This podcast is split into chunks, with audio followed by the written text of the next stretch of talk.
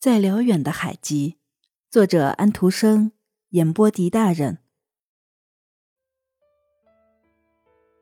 有几艘大船开到北极去，他们的目的是要发现陆地和海洋的界限，同时也要试验一下人类到底能够向前走多远。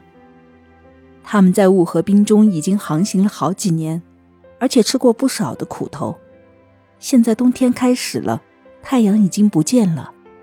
漫长的黑夜将要一连持续好几个星期，四周是一望无际的冰块，船只已经凝结在冰块的中间，雪堆积得很高，从雪堆中人们建立起蜂窝似的小屋，有的很大，像我们的谷种，有的还要大，可以住下三四个人。但是这儿并不是漆黑一团，北极光射出红色和蓝色的光彩。像永远不灭的大朵的火焰，雪发出亮光，大自然是一起黄昏的彩霞。当天空是最亮的时候，当地的土人就成群结队地走出来，他们穿着毛茸茸的皮衣，样子非常新奇。他们坐着冰块制作的雪橇，运输大捆的兽皮，好使他们的雪屋能够铺上温暖的地毡。这些兽皮还可以当做被子和褥子使用。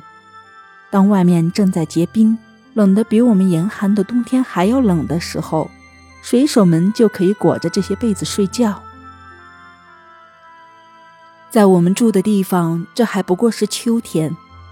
住在冰天雪地里的他们不禁想起了这件事情，他们记起了故乡的太阳光，同时也不免记起了挂在树上的红叶，钟上的时针。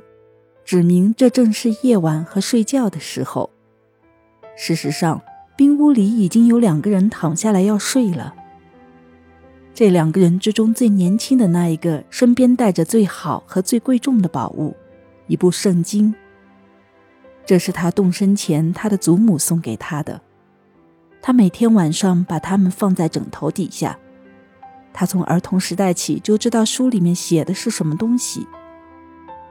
他每天读一小段，而且每次翻开的时候，他就读到这几句能够给他安慰的神圣的话语。我若展开清晨的翅膀，飞到海极居住，就在那里，你的手必引导我，你的右手也必扶持我。他记住这些含有真理的话，怀着信心闭起眼睛，于是他睡着了，做起梦来。梦就是上帝给他的精神上的启示。当身体在休息的时候，灵魂就活跃起来，他能感受到这一点。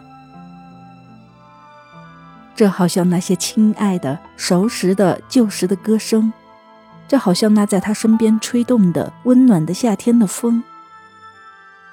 他从他睡的地方看到一飘白光在他身上扩展开来，好像是一件什么东西。从雪屋顶上照进来似的，他抬起头来看，这白天并不是从墙上或者天花板上射下来的，它是从天使肩上的两个大翅膀上射下来的。他朝他的发光的温柔的脸上望去，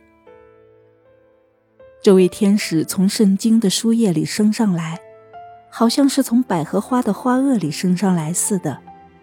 他伸开手臂。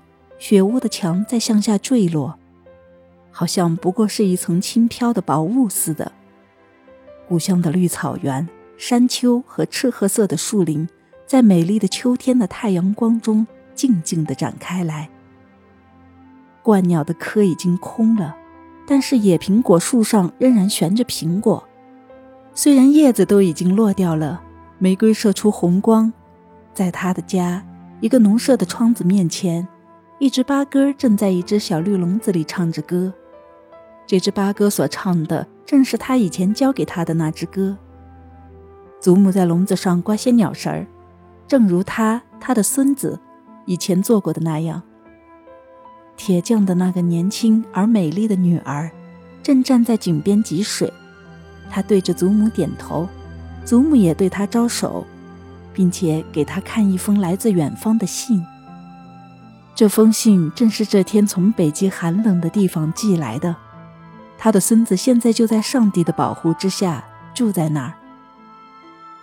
他们不禁大笑起来，又不禁哭起来，而他住在冰天雪地里，在天使的双翼下，他不禁在精神上和他们一起笑，一起哭。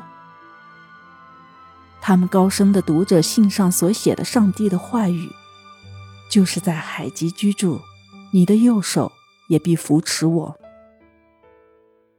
四周发出一阵动听的念圣诗的声音。天使在这个梦中的年轻人身上展开他迷雾的一般的翅膀。他的梦做完了，雪屋里是一起漆黑，但是他的头底下放着圣经。他的心里充满了信心和希望，在这海基的地方，上帝在他的身边，家也在他的身边。